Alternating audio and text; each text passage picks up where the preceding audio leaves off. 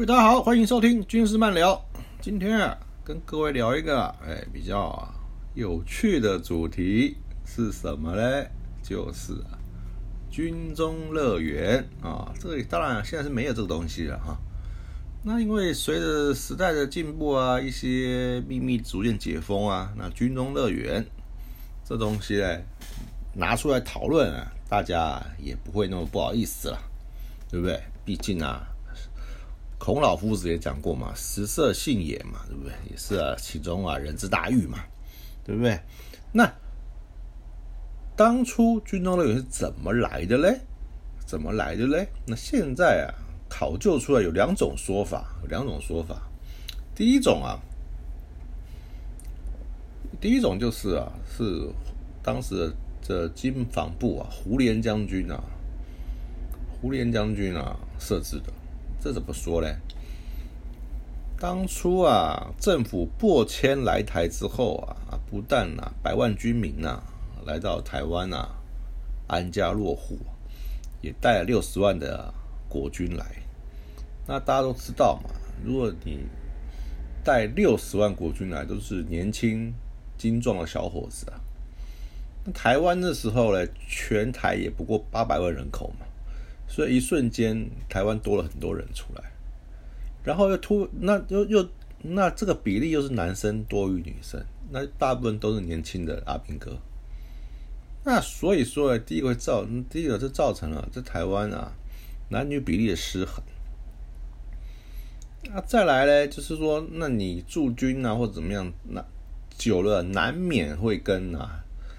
当地的台湾女孩啊，发生感情啊，或怎么样，或追求啊，或什么的，这情况是一定会有嘛。那后来久而久之，就那那时候，可是那时候不，我们国家又准备要反攻大陆，对不对？一年准备，二年反攻嘛，三年扫荡，五年成功嘛。当初喊这种口号嘛，每天喊着反攻大陆去嘛。那那时候台湾的男人，台湾人就会本地人呐，就会啊。有一个谣谣言呐，啊，有心人士讲谣言，就说啊，这些外省兵啊，把台湾台湾小姐啊娶哦娶回娶了之后啊，然后他们回大陆啊，就把台湾小姐都带走了，然后啊，你们这些啊本地的台湾男孩子就娶不老婆了，这种恶毒的谎言流言就出来了。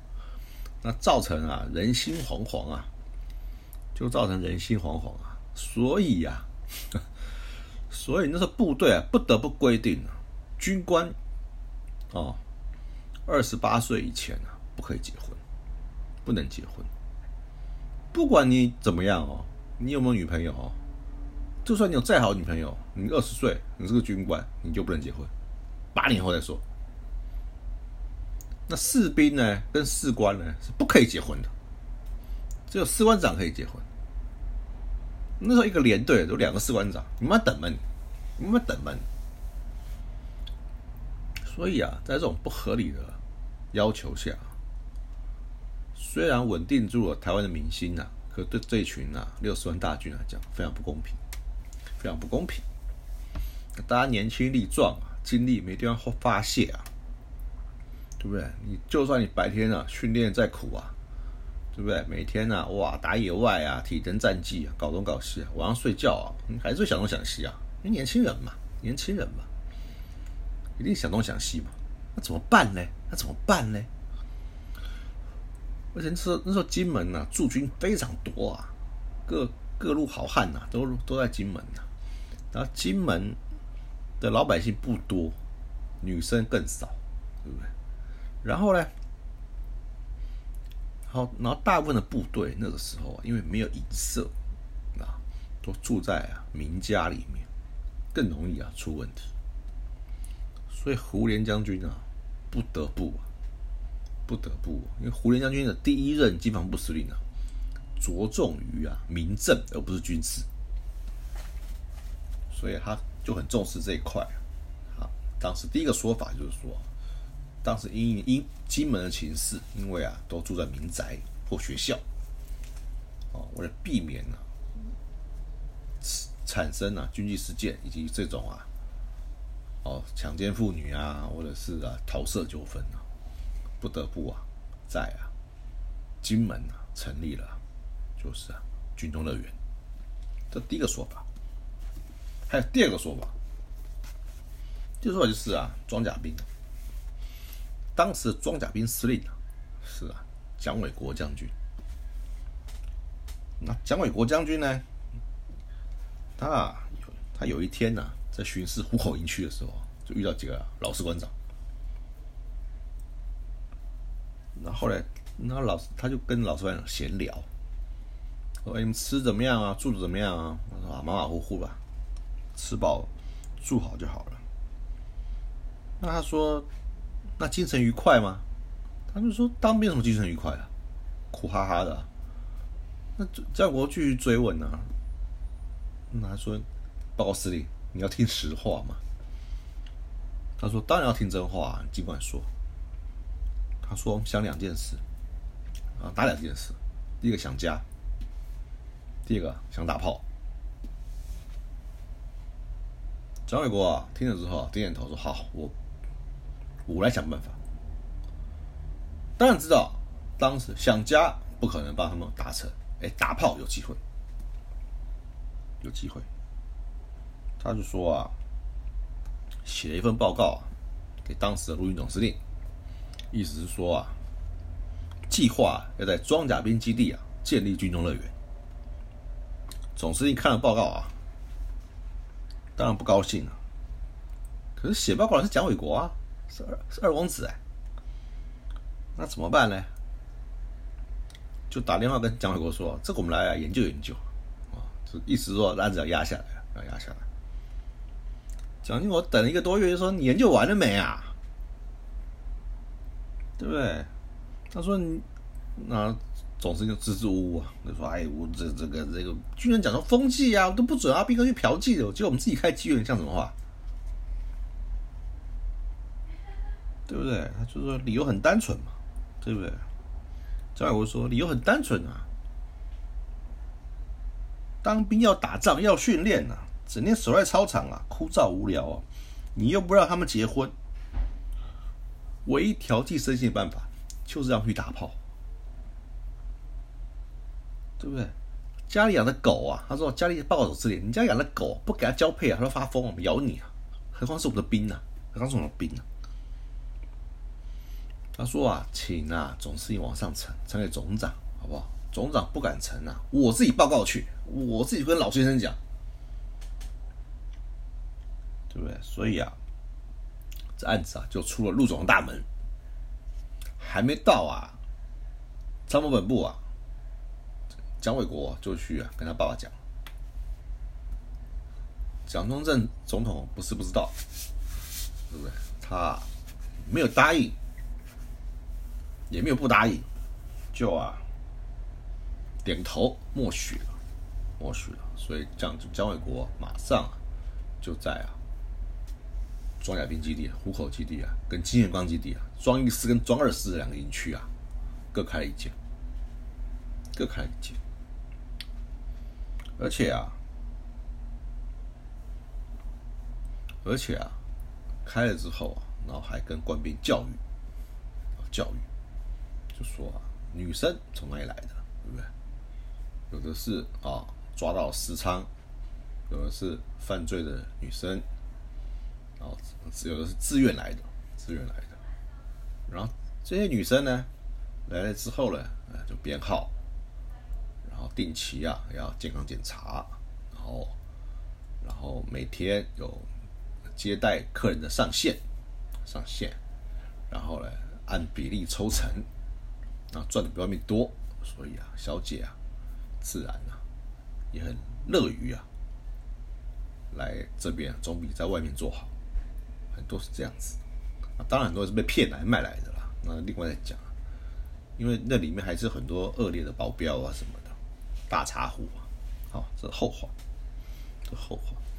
就装甲兵司司令部开了之后啊，第一军团啊就看到，他说，嗯，他就说啊，讲哦，蒋纬国的兵啊可以在军中打炮，我的兵为什么不行啊？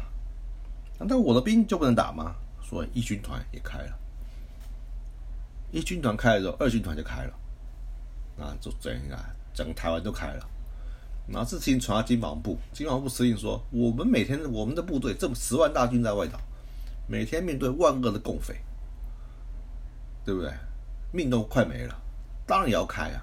金门也开了，所以搞得风风火火，那一那一阵子。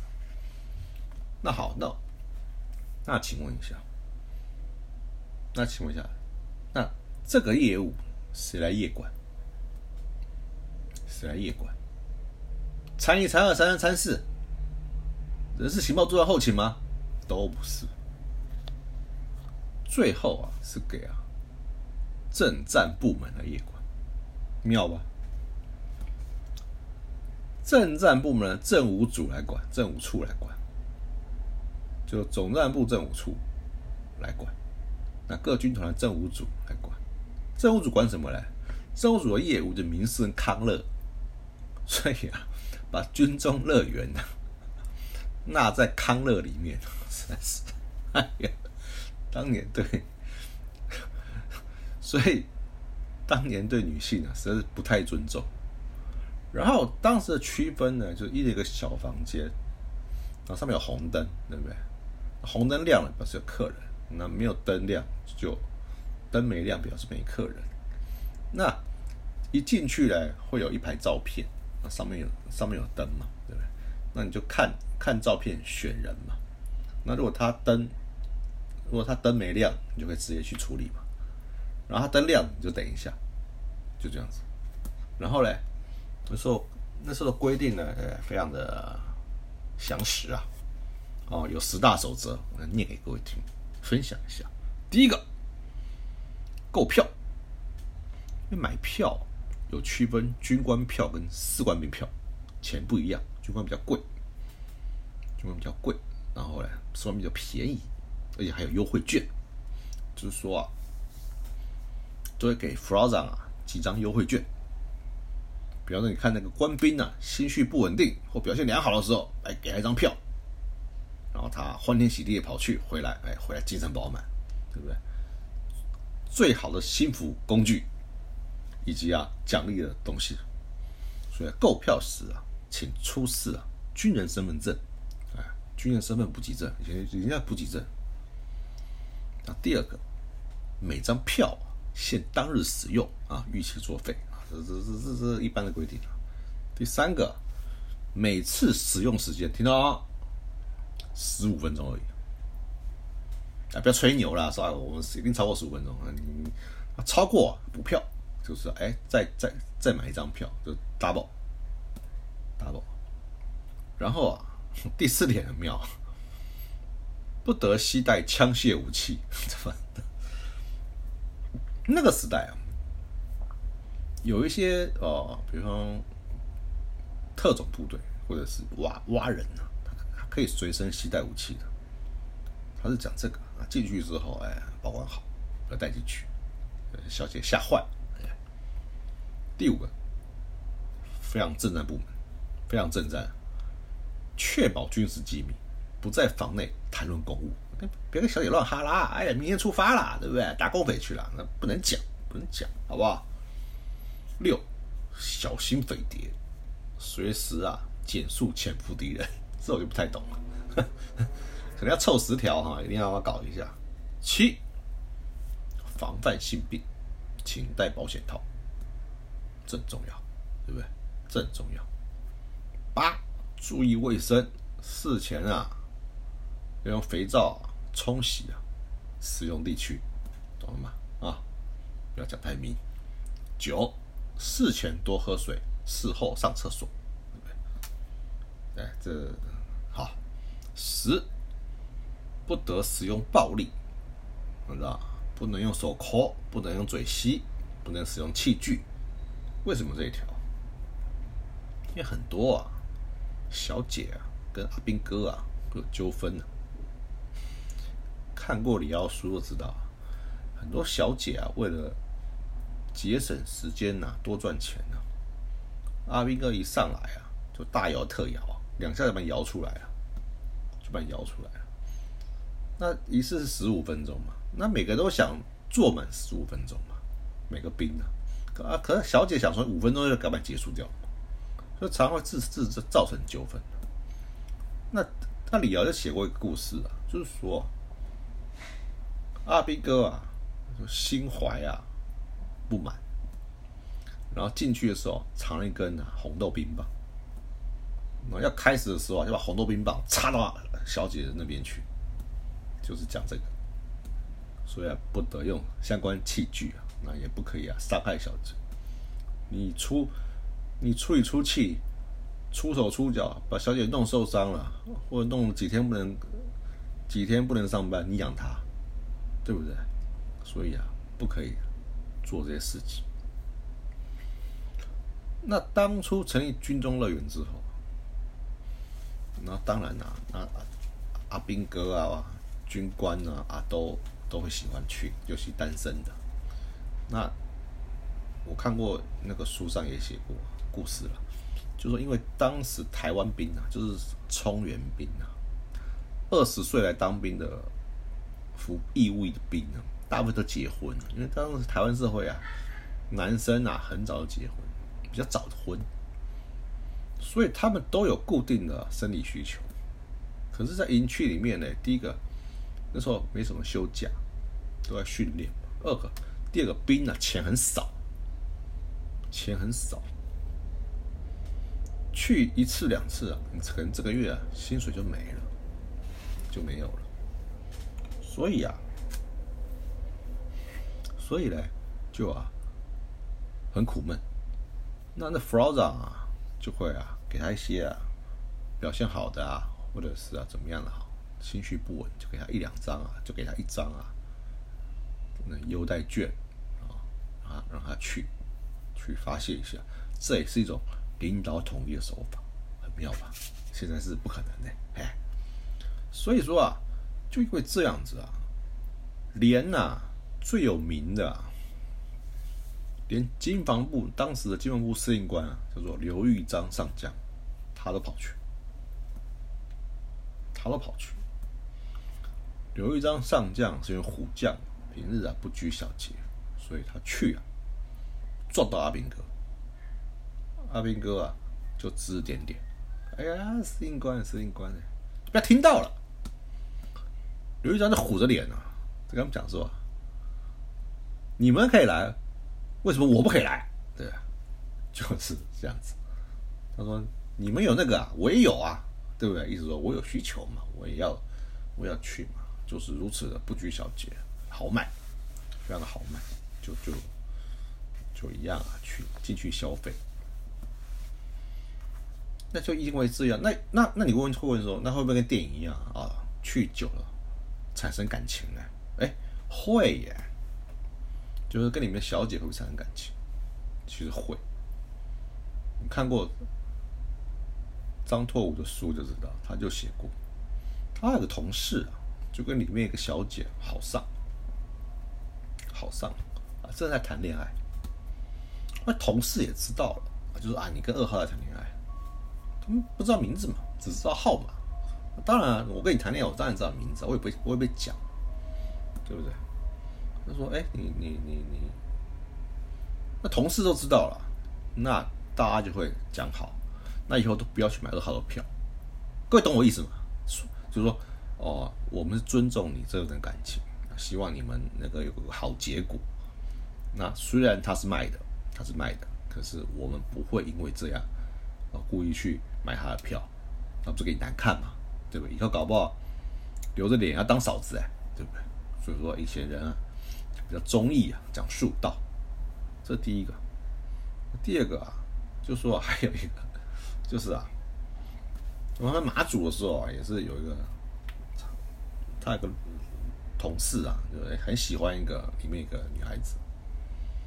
然后那同事平常很节省，他们外岛，他们在外岛啊，就会每个人都会养养鸡，自己会养几只鸡啊，鸡会生蛋呐，所以他们就是都会把蛋啊节省起来啊，有客人来啊，炒个蛋啊吃啊，早上啊冲牛奶啊就加鸡蛋补充营养。然后嘞，那那那他们那个老乡啊，就是一个同事啊就很节省，蛋也舍不得吃，攒那个数量就卖掉。卖掉，那对鸡，那更不会说吃鸡了嘛。那有一次太他，因为他很喜欢里面的一个女孩子，然后他有一天啊，就发了狠啊，杀一只鸡，炖的鸡汤啊，就会送给那个小姐喝。是这样背，还是挑着担子挑去，挑去，结果呢挑就挑回来了。他说：“哎。”怎么挑回来了嘞？他说：“妈了个蛋啊，咸呐！天气热啊，喝鸡汤太油腻啊。”他说：“怎么会这样？”他说：“我看啊，不是啊，我看他房间里啊有三四锅鸡汤啊。”他说：“气到了啊，嫌我鸡汤不好，没关系，我扛回来自己享受。”就这样子，就是因为啊，很多很多老兵啊。士官长啊，甚至军官，太苦闷了。然后常年在外岛或在军营啊，又交不到女朋友，薪水又很低。在当时啊，在当时啊，民国五十年代啊，一次大概是十块钱，军官大概二十块，十块钱是。是多少？当当时一个上尉的薪水啊，大概是三三百多块，所以一次就要十块钱，所以不便宜呀，不便宜呀，对不对？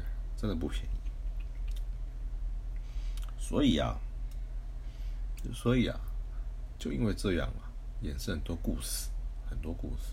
那这东西确实是适度了解决了官兵的一些问题。可是随之而来的啊，仙人跳啊、情杀啊、争风吃醋啊，都没少过啊。跟小姐纠纷啊，什么，甚至于有些小姐来路不明啊，对不对？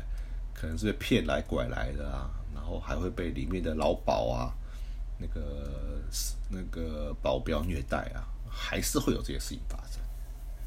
那这政务组的职责嘛，政战部第五组的职责嘛，啊，就要常常去检查。安插这些事情，然后处理这些事情。所以说，如果你是政务组的军官，你是做这个，那相当有意思啊，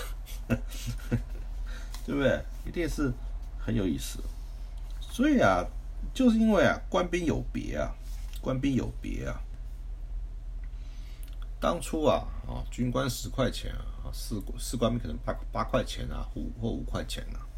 后来又涨价，对不对？军官十五块，士兵十块钱，慢慢慢慢慢慢一路涨。那这个东西呢？那你说外岛都金门有，马祖有，那那什么东引，什么东引啊、亮岛那怎么办？哎，我跟你讲，这就厉害了，对不对？什么什么那种小岛怎么办？那个时候，因为我们外岛都有蛙人部队，蛙人部队有快艇啊。你知道吗？大二胆啊，那些啊就把小姐送上岛啊，你知道吗？就把小姐送上岛啊，然后啊做宣就是，然后然后驻军就要帮忙安排房间呐，然后啊做处理啊，做处理啊，那只能待半天啊，半天就要走啊，可能上午来啊，下午就走了，那要在很短时间内啊，帮整个岛的阿兵哥啊解决。啊，真的啊，对不对？很多海龙老兵都做出出过这个勤务啊，出过这种勤务啊，确实是这样子啊，确实是这样子啊。所以啊，所以就解决了一些问题，可是最重要问题没有解决，就是官兵结婚的问题没有解决。所以军人为什么都晚婚？因为规定绑在那里嘛，你二十不到二十八岁不能结婚。为什么那些部队的士官长急着要退伍？他们就是想办法退伍呢，娶个老婆，你知道吗？那我们看过太多，就是士官长为了娶老婆，什么都娶，有精神病的、小儿麻痹的了啊，什么都都娶，只要是个女生就好，能帮他生儿子就好。往往这些有缺陷的，嫁给这些穷困的士官长，生出来小孩啊又不健康，那更是麻烦。所以啊，就往往造成很多的悲剧，就是这样子。就是这是个时代的悲剧啊，时代的悲哀啊。一直到民国七十九年呢，还有军中乐园这种东西。后来是被啊，当时民党立法委员咨询就说啊，这种威权时代、封建时代遗毒啊，赶快把它处理掉。然后其实那个时候也是日落西山了。那国防部就很爽快的把所有军中乐园啊全部收了，全部都收了。可是国防部忘记了一件事，你收的很快啊，你没有配套措施。尤其在本岛就算了，本岛啊，就算你没有了军中乐园啊，阿兵哥啊，因为那阿兵哥那时候那时候军军官跟兵的钱比较多了嘛，对不对？军官的收入可以。你还可以去啊，其他地方啊娱乐，外岛怎么办？外岛怎么办？所以那时候外岛啊，那时候外岛还有啊路像金门呐，还有四个师啊，天哪！再加炮兵啊，再加装甲兵啊，还是七八万大军啊，在外岛马祖一两万啊，一瞬间啊没有这些东西，没有这些东西。发生了很多军纪惨案，比方说啊，阿兵哥受不了啊，连七八十岁老太婆都下手，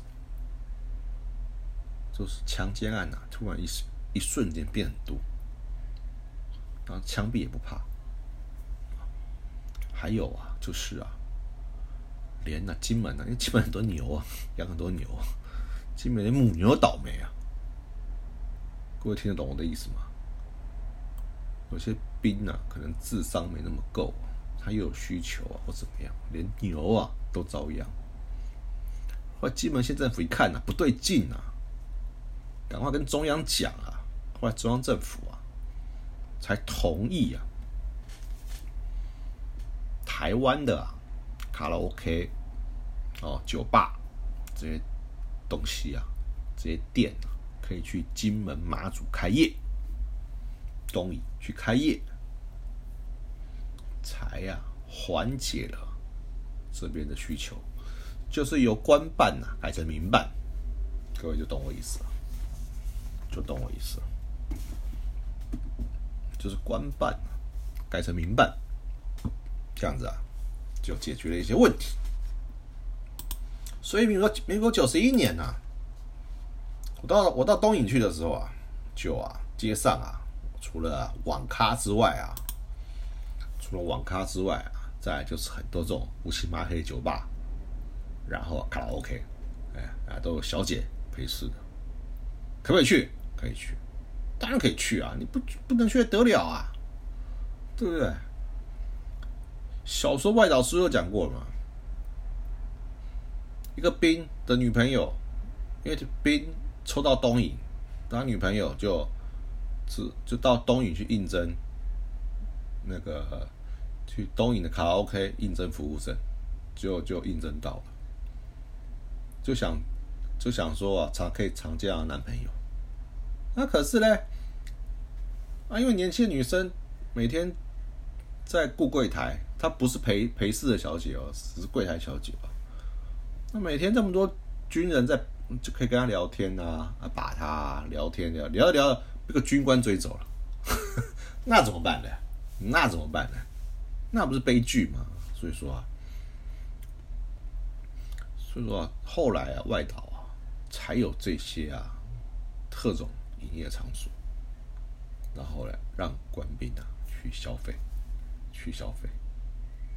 那那那这些东西开设之后，哎，慢慢慢，那外岛地区的那强奸妇女啊，或居民纠纷这种案子啊，慢慢下来了，就下来了。要不是因为有这些东西，几十万大军才太苦闷了。就像当年呐、驻守烈屿的第九师啊，发生了东林手榴弹惨案，为什么呢？就是因为啊，女青年队啊去烈屿那边啊宣教，然后啊，队员呐、就被士官长强奸，然后那为了脱罪干嘛，就引爆手榴弹，就打死掉了。就因为发这个军机案件，所以当时啊，金门的第九师师长黄玉轩换掉，被换掉，阵前换将，因为那时候快八二三炮战了，已经战云密布。然后胡琏将军就又推荐他的老部属要来接这个第九师，然后来讲中正总统坚持要让郝柏村就前金马木炮支部指挥官郝柏村去来接这个师的师长，因为他郝柏村本来是金马木炮支部指挥官，后来随着部队轮调回去接第八军的炮支部指挥官，然后呢，蒋总统就叫他去接任临时就要接第九师的师长，然后所以呢，就因为这案子造就了郝柏村一生的功业。在第九师师长没几天就打响了八三炮战，那他因为表现英勇，然后反炮战成功，然后呢，接着就获得不次的拔擢啊，担任侍卫长、军团军团司令、总司令、总长，就是因为这案子而造就了一位将军，就是因为生活太苦闷，没目标，没有未来，对不对？铤而走险。连女青年队的女生都想处理，而啊，造成啊一个不能不说黄市长不优秀，一个优秀市长被拔掉，那换来一个郝柏村，成就他一生的功业，很妙吧？这就是世事无常，世事无常。那有人会说，那是不是有像军中军中乐园那个电影那样子啊？他拍出一些味道出来，可是啊，很多悲哀的事情。还是没有拍出来，当然戏剧的效果，对，那戏剧效果，那我们就是就是他知道故事其实没有我我们多啦，我只能这样讲，他有他的剧情存在，可是这种小故事、小典故，他我觉得如果能拍出来啊，串在一起啊，会更有意思。例如司令官，司令官来参加，或者塞冰棒，对不对？或什么？所以说啊，时代的悲剧啊，啊，现在也没不不需要的东西了。啊，现在军人自由结婚是没关系，小女兵来十九岁进来，二十就结婚啦，二十一就生小孩啊，那搞个留职停薪，一年后回来再上个一年班，四年退伍了，太多了，太多了，太多这种了。现在对于结婚生小孩什么都没有什么限制啊，以前结婚要上婚报表啊，现在不用了。还要身家调查、体检啊，现在都不用了，反正你就是就是那个证明拿来就直接领钱了，领结婚补助了，方便的很，方便又快速，不像以前啊，麻烦的要死，要长官核准，还要缴交双方的体检报告书，嗯，要健要健康才可以结啊，不健康不能结啊，什么玩意儿啊，对不对？所以军中啊，越来越开放啊，越来越自由啊。对不对？那然后对这方面的事情呢，啊，相对来讲啊，还是啊比较啊保守，难以启齿啊，这没办法，对不对？没办法。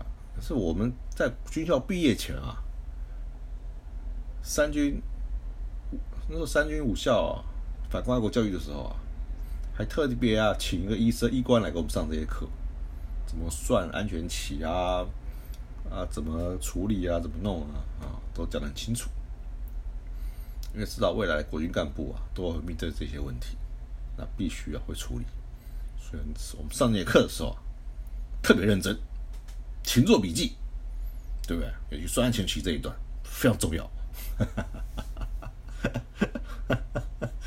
哎呀，这个这胡说八道啊！对，所以军中乐园这个东西哦，今天啊就啊讲到这里，今天就讲到这里，毕竟啊。毕竟啊，这已经过去式了。那未来的东西呢，只会啊越来越多，资料只会越来越多，对不对？像如果还有人专门出一本书来讲这些故事或怎么样，那我们也是啊，非常乐于接受，非常乐于接受啊，也希望能多一些这方面知识，让知道一些啊军中啊的次元化啊，它的啊。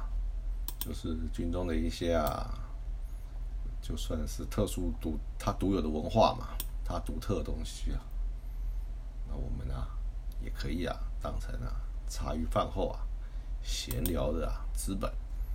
啊，今天啊就讲到这里，我们啊下回啊再聊，拜拜。